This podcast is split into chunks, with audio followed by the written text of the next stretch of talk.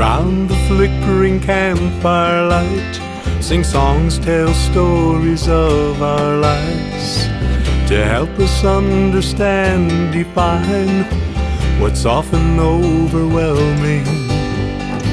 It's through our stories we declare the truths we hold, the things we share, who we are, how we got there, discovering in the telling. A journey of gratitude, grit, and grace. So much learned and so much faced. The contours of a life are traced in a journey of gratitude, grit, and grace.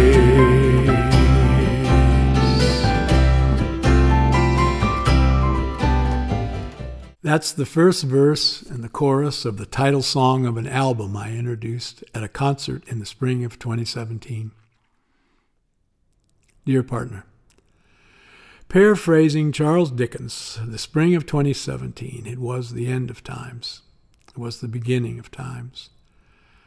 For 24 years, I'd sung at Children's Hospital as part of an annual memorial service for kids who died while in their care. That spring would be the last time I would sing for that special event.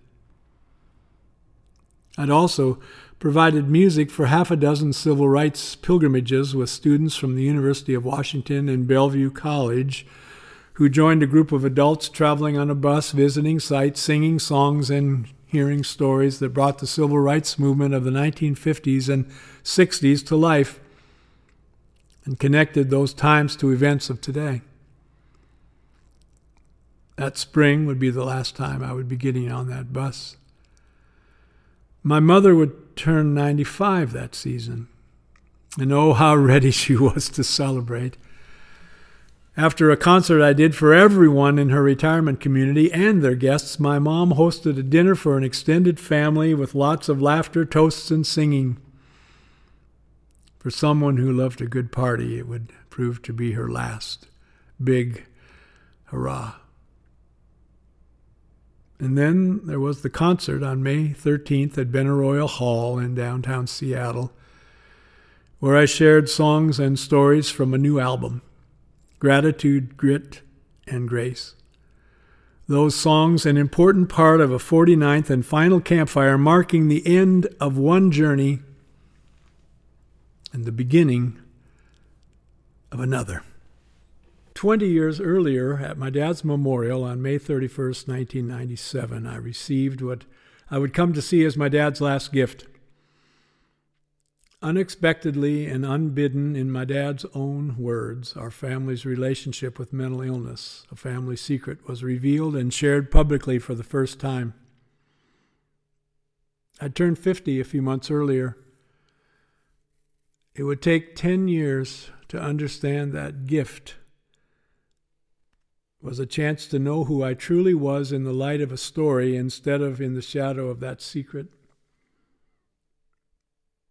which led me to take a leap of faith that I was someone capable of loving and being loved. And then, after taking that leap, living as if I believed I was truly loved and loving. How can someone love me if they don't know me well? Yet if they know me well, how can they love me? So long that was a riddle that I simply couldn't solve. The questions that it asked had control of me. The answers to most riddles are right before our eyes. I saw that I could solve my riddle once I realized I know myself like no one else. If I could learn to love myself, the answer to the riddle was supplied. Eventually, I came to understand that leap of faith was the beginning of yet another journey. I called it a journey home. I thought it might take as many as two or three years. It took 10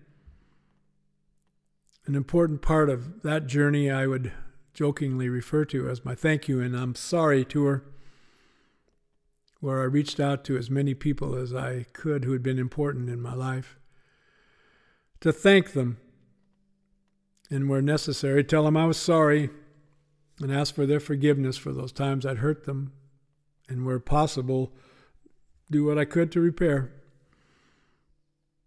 Eventually, I renamed that part of the journey a journey of gratitude and grace. If someone would have told me 20 years earlier at my dad's memorial that that day would be the beginning of a 20 year adventure divided into two almost perfectly symmetrical halves, I wouldn't have believed them. I wouldn't have had any idea what they were talking about. Recently, I did an internet search on how long it took Odysseus to get back to Ithaca. Yep, 20 years. 10 years of battles and 10 years to get back home.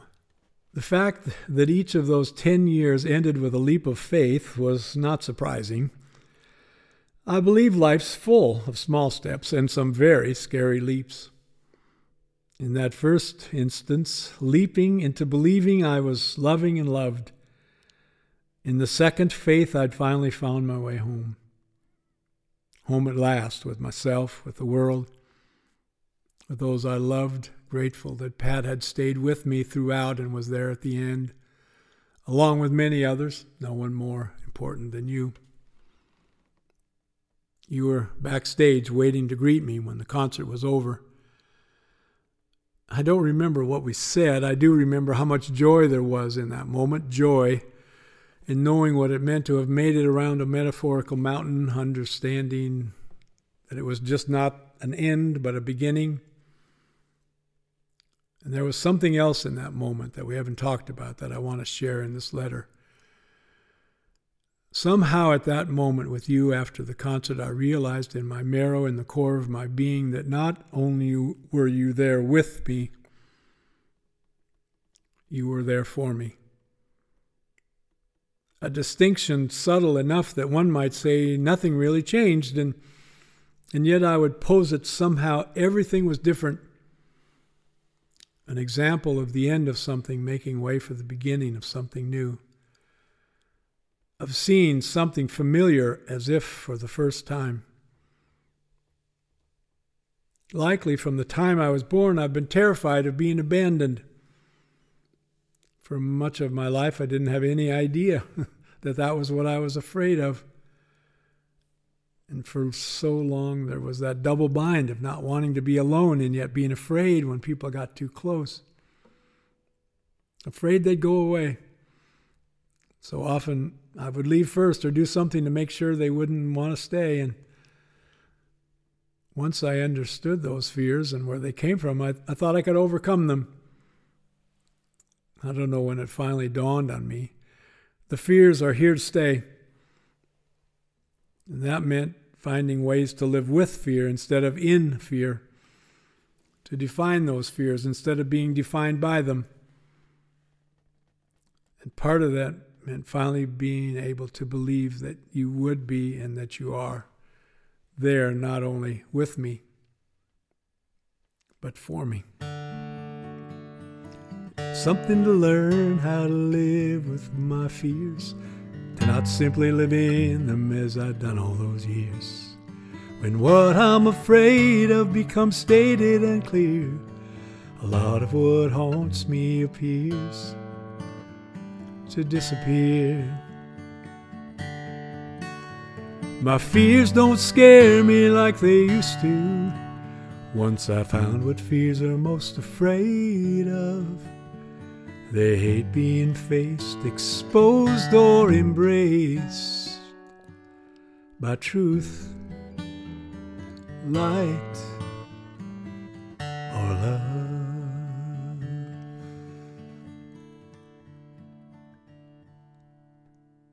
Recently, it dawned on me that besides being something negative, something to be afraid of, my fear of abandonment has also been a wonderful positive gift let me explain by first paraphrasing St. Francis.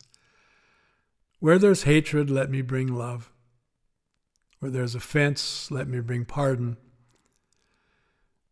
Where there's discord, let me bring union. Where there is error, let me bring truth. Doubt, let me bring faith. Despair, hope. Darkness, light. Sadness, joy. Let me not seek as much to be consoled as to console,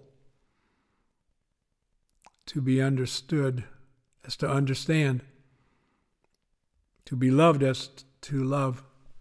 It's in giving we receive, in self forgetting that we find, pardoning that we are pardoned. For me, the hardest person to pardon has been me the hardest person to have faith in, hope for, to console, to understand, to love? Myself. I've come to believe my primal fear of abandonment has been a primary doorway to being there when others are afraid. And by being there where there was fear, I was able to bring love for others and ultimately myself. A journey of gratitude, grit, and grace. The last song on the Gratitude, Grit, and Grace album is called There You Were. Pat's is most often the face I see when I sing it. In this case, I'll make an exception and end this letter by saying, Here's looking at you, old friend. Fought the good fight, finished the race, got lost a few times somehow kept the faith in a journey of gratitude, grit, and some grace back to where I started, but not to the same place. There, you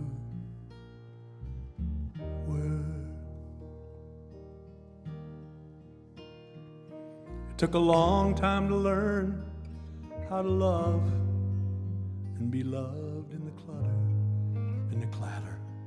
Find who I truly was. Somehow to believe in the end it's enough. Oh, somewhere in the midst of such powerful stuff.